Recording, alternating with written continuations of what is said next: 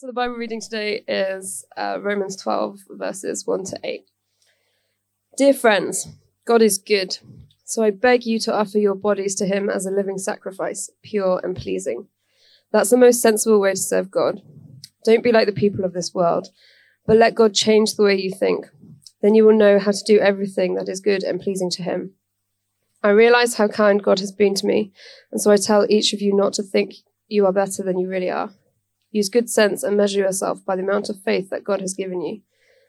A body is made up of many parts, and each of them has its own use. That's how it is with us. There are many of us, but we are each part of the body of Christ, as well as part of one another. God has also given each of us different gifts to use. If we can prophesy, we should do it according to the amount of faith we have. If we can serve others, we should serve. If we can teach, we should teach. If we can encourage others, we should encourage them. If we can give, we should be generous. If we are leaders, we should do our best. If we are good to others, we should do it cheerfully. Thank you. Good evening. Um, I apologise. I'm going to move around, so hopefully you'll see me for most of the time, and I won't be hiding behind the laptop. I just didn't print my notes out, and so my reminders are on here.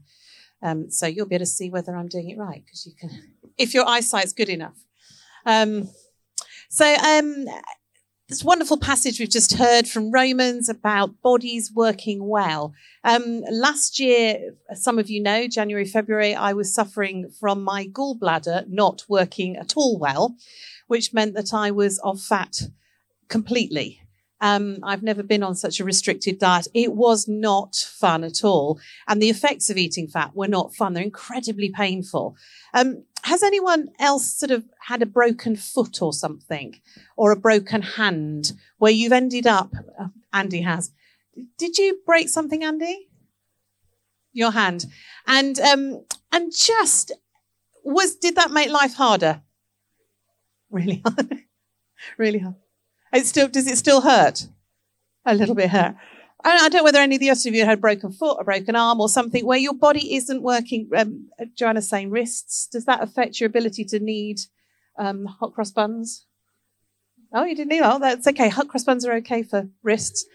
Um, I have a friend who, who, for various reasons, her spleen doesn't work, and so she takes antibiotics the whole time. You know, our bodies, if bits of them don't work properly, then our whole body doesn't work properly. Um, and, and for me, that's kind of a, what I'm going to be talking about a little bit. Um, I'm going to talk about women in the church. Um, and the reason I'm talking about this is because apparently Chris told you I was going to talk about it. he didn't ask me if I was going to talk about it. He just said, Oh, by the way, because you had laryngitis and you couldn't speak on Colossians, you're going to talk on women in the church. So now, one of the, this is a massive subject. You know, people have written books on just one verse in, in the relevant bits of the Bible. I am not going to cover everything. Um, I'm not even trying. So it's a whistle stop tour. It's some thoughts and some aspects. Please, if it leaves you unsatisfied at the end, talk to Chris. I'm sure he'd love to. I'd love to tell you more about it. Um, no, we, but talk to me. You know, this is not meant to be the end of it. it yes, it, it, we may leave you going, but she hasn't talked about, and what about? So, um, um, I'm going to start us at the beginning. In the beginning was the word. Now, in the beginning was Genesis, right at the beginning, because although the passages, I mean, you know, there may be those of you who are sitting saying, what's the problem with women in the church? And if so, I can sit down. Um, and that would be great. So, for some of us, actually, I, I remember vividly um, hearing that the Anglican Church had voted to allow women to be ordained. And standing there on the, I was at university at the time. I was standing on the stairs, and somebody going, "Hey, the, the men, they've just voted to allow women to be ordained," and me going, "What? They weren't." because I came from the Methodist church and we sorted this. Well, we, I'm the Anglican now, but we, when I was Methodist, we sorted it out in the 1750s. You know, Wesley, who was founder of the Methodist church, he was like, he saw women preach. He saw people come to faith. He said, what's good enough for the Holy Spirit is good enough for me. And that was it. Um, the Anglican church is a little slower and a little bit more deliberate and not so pragmatic as a new, new church movement, which of course Methodist was, was then. So, um, what we're going to do is we're going to look at Genesis and see what that says about men and women in the church and particularly in leadership and in Christ.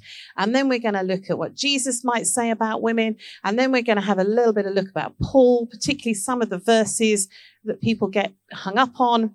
And then I'm, we're going to finish, hopefully. So Genesis 1, verse 27 said, So God created humankind in his own image. In the image of God, he created them, men and female, he created them. Um, when we look at different versions of the Bible, we might have different variations of this. We might have, so God created man in his own image. The version I've got there reflects what the Hebrew means. So when it says man, it means man. When it says humankind, it's using a word in the Hebrew that means neither men or women or means both men and women. Um, verse 27 we were all created in God's image. Not men were created in God's image and then women were afterwards created in the image of something else. Men and women, male and female, we were created in God's image. Both of us were then, in Genesis 1, given this mandate day by day to fill, to fill the earth and subdue it. We are unique because we're made in the image of God. We have a key part in the plan of God's work in the world and we have an aspect of God within us because we're made in his image. Not just men, not just women, but together. There's an equality there. It's the same. We're treated the same right at the beginning of the Bible. It doesn't matter. The Bible is consistent across it. There might be different themes and different variations in terms of how things are expressed, but the equality of man is stated right in the first chapter. That also becomes relevant. I mean, it's a side thing, but when, when they came to slavery, what became relevant and what became interesting was whether people of different ethnic minorities were human, because once they were human, they were created equal in God's image. Uh, just as an aside, for those of you like random facts, in about 500 AD, there was a council somewhere in France where a load of bishops, about 61 of them, I think, got together to decide whether women were human. The vote was won by one vote, 31 to 30, that women were human. So that's quite an interesting one. but we are created male and female. We've come a long way since then. We're both given that mandate. On to Genesis 2:18. Genesis 2:18 is the one of the ones that's sometimes used um, to change that order. Genesis 1, men and women created equal. Genesis 2, then we have order put in. Well, we do, but we often don't get a true translation of that. Genesis 2:18, the Lord God said, "It is not good for man to be alone. I will make a helper suitable for him." That word helper is often used to mean a subjugate, a, a servant, or a, somebody who is under the other. Um, I'm not going to try pronunciation, but Ezer is my nearest. It's a Hebrew word meaning counterpart. Check with Ben afterwards. Um, but what's interesting about the word is it's also used elsewhere of God of God being our helper. It's a word that means equal. If I was got a big log, a big tree, and I wanted to saw it, I might have one of those saws where I have somebody at the other side to help me, and we would saw together. Now, if you've ever tried sawing that kind of saw, I haven't, but I've seen pictures. You have to work equally because if one of you is pushing harder than the other, it soon gets jammed. It's equal. There's a helper, but it's that helper in an equal context, a counterpart, expected to give the same kind of level a distinctive but complementary, but not complementary in the word that's used sometimes, but that even. Eve is Adam's helper. In Psalm 70, verse 5, that's where we see God is, He is our help and our deliverer. Now, it can't mean, there's no way God is our helper in such a way that He is under us. And yet it's used in Genesis to mean that. So actually, then maybe we look at the word again and think that's not what it's meant. It's a helper, it's an equal basis. what's interesting is that actually the roles only change in the Bible after the fall. Now, we could get into a long thing there. Before the fall, men and women are definitely equal. It's after the fall that we start to get compartmentalization. But we get all kinds of things after the fall. We get murder, we get lying, we get stealing, we get envy, we get all that kind of stuff comes after the fall, but doesn't come before the fall. But one of the interesting things is when we hear Genesis, is how countercultural the Genesis stories are. When I teach on Genesis on the courses that I do, one of the things I bring up is that we view it from a very much, oh, that's the story. But if you compare the Genesis story with other creation stories around, it says a completely different thing about our God than they're saying about their gods. It talks about God creating humans in his image. There's a relationship. There's something about him giving of himself. In some of the Near Eastern creation stories that are comparable, that would have been around perhaps at the same time, rulers were very much put in place by God. There would be one ruler put in place by God to subdue everything else. It wasn't humankind put in to subdue the world. It was one ruler given authority to oppress. Now, what's interesting is later on, for those of you know your Old Testament, later on the Jews come to God and say, We want a ruler, we want a king. And God says, Are you sure? And they're like, Yes, we do. And like, well, you're asking for it, I'll give it you. But but it wasn't the original order was to put in this one person. I mean, you see that in, in Egypt, where the pharaohs were considered to be the gods who then subjected everybody else to their rule, and you had good ones and bad ones. But you had this world that was created out of relationship with God. Babylonian creation myths, again around at the time, often the, the, world was created out of chaos and violence. Any of you know who some of your Roman and Greek myths, I mean, gods splitting heads and earths and things coming out and people being killed. And it was all violence and aggression, often an element of domestic violence involved between the gods the Romans, Romans and the Greek. And you, again, you get that back in Babylonia. What's unique about the Christian creation story or the Abrahamic creation story is this sense of chaos being brought into order in creation, of God bringing it out of love, out of relationship, and humankind being given an equal basis over the, the world, but not over one another. All are made in God's image. Nobody has more value than another. Genesis creation story establishes equality equality in men and women, but equality amongst the races as well. And we take it for granted so much that we don't see it. But that's where our faith starts. That's what God places right at the beginning. So if we go from Genesis and then we jump to Jesus and say, well, what was Jesus's approach? How did Jesus approach women? How did Jesus react and engage with women? It was hugely countercultural. Again, we take so much for granted because we're not aware of the deep set um, patriarchy of the time. Women were not allowed to study Torah. They weren't allowed to study the scriptures. Um, first century rabbi was quoted as saying, Rather th- should the words of the Torah be burned than entrusted to a woman. Women weren't seen as being reliable enough. They might change it, they might alter it, they might forget it or confuse it. Although these were the very women who at home were bringing up the children and teaching them Torah until they were old enough to go to rabbi there was a deeply set thing that the religious life was the man's, the home life was the woman. Women didn't have to recite the Shema nor prayers at meals. In fact, in one place it was said, you know, um, better than a man die than have his women, his wife, wife and children recite the grace at meals. You know, it was just like, don't give up your responsibility to your lessers. There was this deep sense of the religious life was for the men.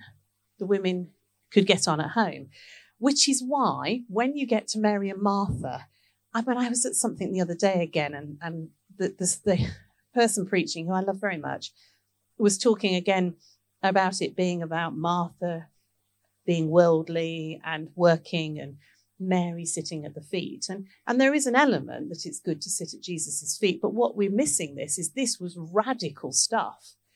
This is just out of the box. Mary, because if you were sitting at somebody's feet, it meant you were, particularly a rabbi's feet, it meant that you were being taught. You were listening and you were learning. Well, women weren't allowed to do that. And here was Mary sat there. So actually, in the context, Martha is right to be cross because Mary is going against everything that society says and the Jewish religion would have said. But here instead, you have Jesus saying, No, Mary has chosen what is better and it will not be taken away from her. There's a number of examples of Jesus um, connecting with women. For a Jewish rabbi, cleanliness and holiness was so important. And just touching a woman would be about bringing him down and making him unclean and unholy. With Jesus, we see the opposite. We see time and again that he raises up, and it's the same with lepers, and it's the same with other other people in, in various states of illness. Is that instead of his holiness being decreased, he brings light and life to those who haven't got it. The Samaritan woman in John is another example. Not only was she a Samaritan that the Jews hated, she was also a woman and therefore she was unclean. She was not just that, she was a woman of ill repute. She was unclean, dirty, disgusting, horrible, all those kind of things you might want to put. And yet Jesus talks to her. He asks her for food. He receives something from her, asks her for water. And then what do we get? Well, we actually get the first evangelist. She's the first one. The first evangelist in the Bible is a woman. And it's her. And she runs and she says, Come and see a man who told me everything I ever did. Could this be the Messiah? And a number of her village come to faith in Jesus through her. Jesus again steps through everything that's expected of a holy man if Jesus is treating women with respect and compassion, if he's raising them up from where their society is putting them, then actually we have to say we have a, a God who is not only making man and woman equal, but when he's not seeing them as equal, he's raising them up. A God of justice, a God of love, and a God of compassion. So we see a Jesus who treats women in a radically countercultural way. There's lots of other accounts, and there's lots of other things that I could bring out about. There would be there were disciples who were women. There were women who supported. Chris has a wonderful phrase, but there were Jesus being a kept man. There were women who supported Jesus' ministry. The women there's a little meme going around on my Facebook at the moment that says, um, "We're going to uh, this Easter will be truly scriptural. Um, only women will announce the signs of the resurrection," because it was all women who noticed that Jesus was alive. It was the women who went back, and the men didn't believe them. You know, they, women have their place right at the center of the Gospels as equals, as important, as valued, as loved, and as cherished by Christ. So we then get to what I've called those passages. because there are, in that whole book of the Bible, only a few passages that speak about against women in leadership in the massive, you know. Oh, and yet, because we're human and because that's what we like, we do get hung up on some of these passages. And we want to seek after God with all our heart, soul, mind, and strength. We want to be following his will and we want to be understanding what he's saying through Paul. So, Corinthians, again, there are books written on each one of these. So, I'm not going to go into massive details, but I'm going to give you some of what I've brought out and some of the perspectives I've got on them. So, 1 Corinthians women should remain silent in the church. They are not allowed to speak, but must be in submission, as the law says If they want to inquire about something, they should ask their own husbands at home, for it is disgraceful for a woman to speak in the church. Now, there's a number of things about these. The first is all these come from letters, and we only have one side of the story. We know that Paul is writing into contexts. One of the things I find quite exciting is that these letters remind me that Paul was a real person. I mean, I know that I know he's a real person, but sometimes there's that sense of like getting to real grips of this was somebody who sat down and wrote these letters. He received news and he wrote back to them. So, for example, imagine that we had a problem at All Hallows with, I don't know, somebody who trying to think of an example. I know example. Somebody who would come in and sit down on that seat and then get up and walk through the service and then sit on that seat and then move to that seat and that seat and that seat. And so throughout the service would sit in about 10 different seats. And that this was happening week after week. And so we decided that we weren't sure what to do about this. So we wrote a letter to the bishop. We say, Dear Bishop Adrian, I'm trying to think of a name. I can't think of a name because you know when you start thinking of names, all you think of is names of people who are here. Joanna. There we are. Joanna is really disturbing the congregation because she comes in and every t- every week she moves seats during worship. We're singing, she's moving in and out during the prayers, she's moving in and out. She doesn't stay in one place. What do we do? And so the bishop writes back in bishop language and he goes, Oh, I hear your problem. And it's very disturbing when people are worshipping and others start moving around the community. I think it's really important that you stress to the congregation that they should take one seat at the beginning of the service and remain in that for the whole of the service. And we write back and say, well, that's really lovely, but we, we, have tried doing that and it's not working. And he writes back and says, well, I think in that case, because of the good of the congregation, you need to say to this person that, that unless they are willing to stay in one seat only, that they can no longer come into the church building. All the other letters get lost. And you end up with a letter that says, Dear All Hallows, because of the disruption to church services, very important that you emphasize to woman that she come in and she sit down in one seat and remain there for the whole service and not leave it signed bishop. Hundreds of years' time, that's all they've got. So suddenly, the Bishop of Stepney in 2000 whatever said that women, when they come in, should sit in one seat, not move throughout the whole service and remain there. Can you see how, from what was a dialogue, becomes a pronouncement that's separate? Now, the essence of what the bishop says is important that one person shouldn't be allowed to disrupt everybody in listening to and hearing and meditating on the word of God. And that is right. But if we, in 300 years' time, decide that we then have to make all women pick a seat, and that's the only seat they're ever allowed to sit in for the whole of the service, and they're not even allowed to go and get coffee or anything, then actually we're making something too literally rather than taking the essence. We don't know what the letters were that were written all we can do is try and work out some from what we know from archaeology, from understanding the early church, from understanding the context in Corinth and Ephesus. So, Corinthians, you've got these new church communities. In Jewish communities, the men prayed, and what did the women do? Well, the women didn't pray because they weren't really allowed to pray, and they didn't listen because they weren't really allowed to listen. So often they were in a separate place chatting.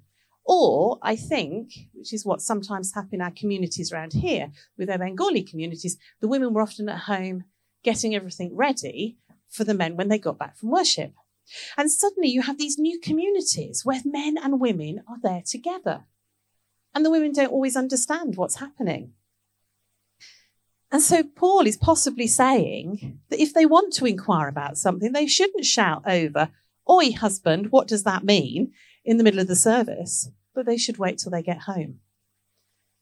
He's also talking about a women in a community who were only just being taught.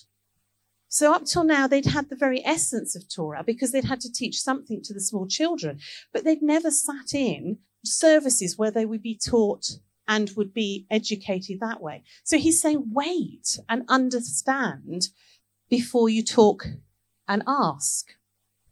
The word that's used for silence in the Greek is laleo, which actually means to chatter and prattle.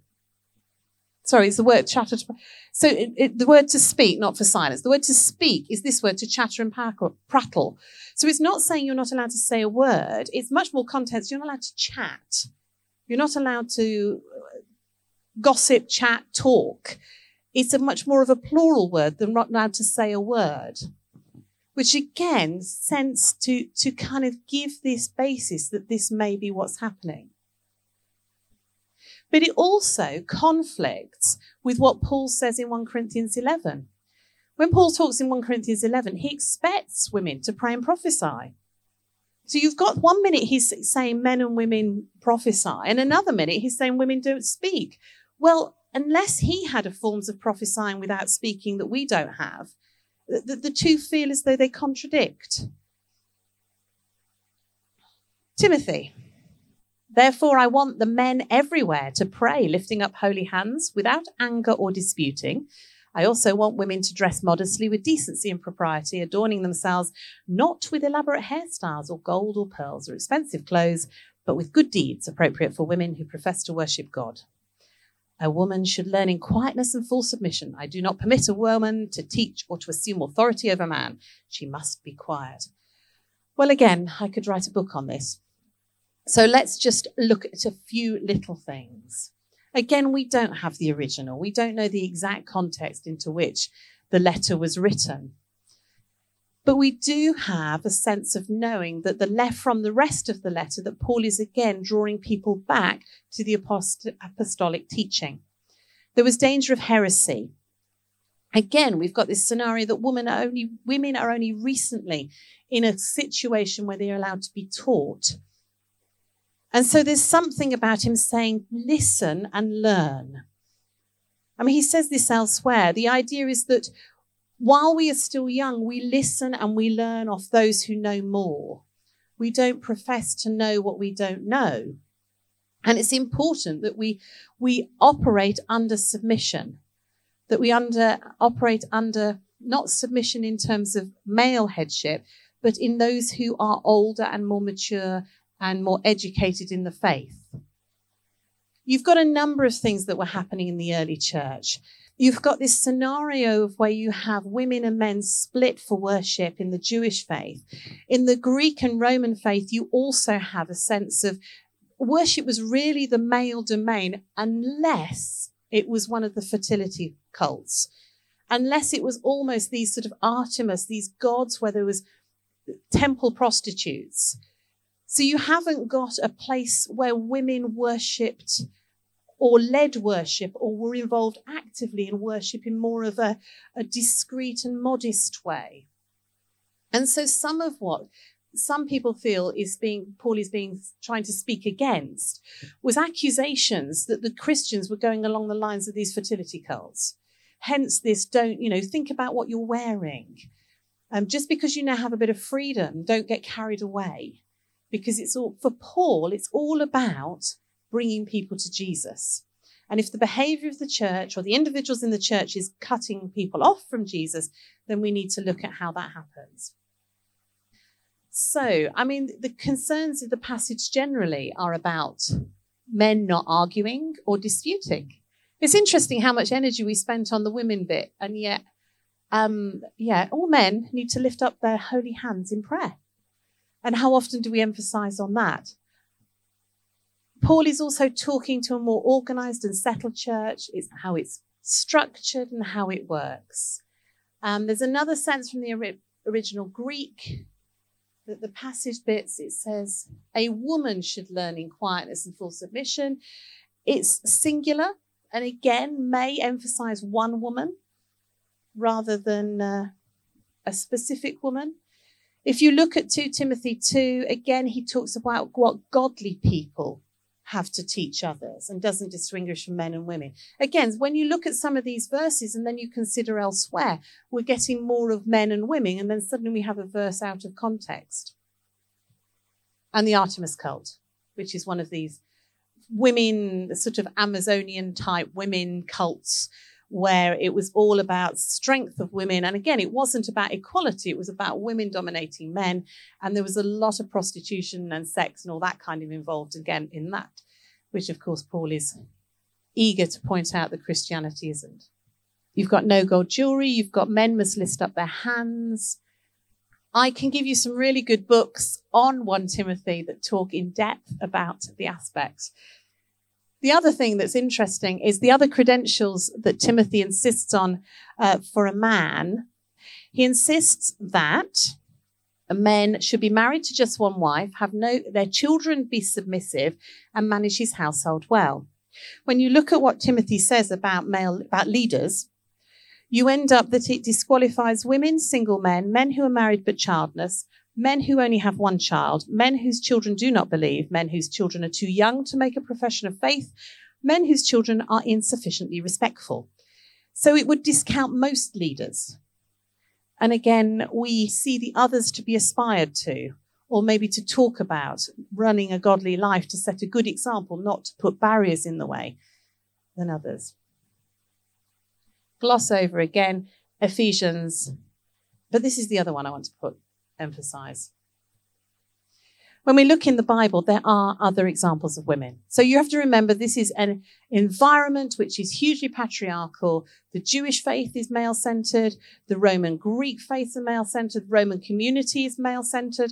Although women could have property under Roman rule, um, it, it was so male centered to the degree that when women went through menopause, they were then decreed to be like men and they suddenly have different rights because they were okay then. So there was some very odd stuff in both Roman, Greek, and Jewish. And yet, in Romans 16:3, Paul greets Priscilla and Aquila, my co-workers in Christ Jesus. Traditionally, like in traditional English, where you put the man first and then the woman, it would be man and woman. The only reason for putting the woman first and the man, apart from if Paul was particularly cranky against Aquila, I guess, would be if Priscilla was in some way superior over Aquila. So male came first unless it was about superiority of some kind. You have Aquila and Priscilla mentioned a number of times. In Corinthians, we have greetings. Aquila and Priscilla greet you warmly in the Lord, and so does the church that meets in their house. They were early church leaders. Priscilla and Aquila in the household. You've got again in Timothy. Priscilla's name first. They're both co workers. You've got Priscilla. There's a later tradition that she led a Christian community. You've got Phoebe, who was a deacon in the church. She's carrying a letter in Romans. She's carrying the letter to Romans. She was entrusted to carry the letter. Um, Paul says to give her help, implying she's been sent to help the church do something, which also then implies she has some sort of influence and particular position. There's a wonderful book that's just been written for those of you interested by Paula Gooder called Phoebe, where it's one of these, um, it's fiction, but based on historical things. And it's about a, fictional account of who Phoebe might have been. Um, Paula Gooder is a, an eminent New Testament theologian, so it's on my list of books to read. You've got a number in um, Philippians and um, no Philemon again, and you've got Chloe, Lydia, and others. And Timothy himself got his faith from his mother and his grandmother. He was taught and brought to faith by them and grown by them. So, what now? I think there is plenty of evidence in the Bible, across the Bible, not just in the New Testament, but it's how Jesus relates from Genesis. And I think, as I mean, those of you who heard Chris when I was ill, this sense of throughout the Old Testament, where God is continually beyond where culture is. He's not conforming to culture. He's continually setting the bar above about justice and equality, about widows and orphans being given rights that mean they have survival and they have life. We have a God of justice and a God who loves us and a God who created us. But above all, we have a God who gives us life and that's why I want to finish where we started with Romans 12. We are all gifted in the body of Christ. We are gifted because we're part of the body. It's just like if we have a body and we have a broken foot. If any of us are denied our gifting and denied the opportunity of stepping into all that God has for us, the whole body suffers. For centuries, for centuries, the body suffered because those who weren't white were not allowed their place because they were decreed not to be the same or worthy. We all suffered. For centuries, communities have suffered because women have been oppressed, not given the freedom to step into gifting of mothering if that's where they're called, but being forced into a box and not allowed out. And communities have suffered because men have been forced into boxes that define them and not allowed them to encompass their giftings. It works both ways. And so, one of the things I want to do tonight is to really have this sense of us receiving a call into all that God has called for us and all that God has made us to be. He's created in his image as alive and gifted and talented and with everything that He's got for us. And our body, not just us at All Hallows, but the wider body of Christ across the world, is only fully healthy if we are all free to move into that. So I'd love us to stand. And I just want to pray. I want to pray first for those who felt that others' actions, opinions, or words have blocked them from moving into who they feel they're called to be. So if that's you, just put your hands out. And I just want to pray. Heavenly Father, you call us to be free, to be the people that you call us to be. And I want to pray now for any of my brothers and sisters here who felt that others have stopped them from moving into all that you're gifting them to be. Whether it's through words or actions. And I want to pray your healing to be upon them. I want to pray that you will speak your words of love and affirmation, that they are free to be who you are calling them to be, not confined to a box of others' expectations and limitations, but to the all encompassing imagination of a creative, loving, caring God. Come, Holy Spirit.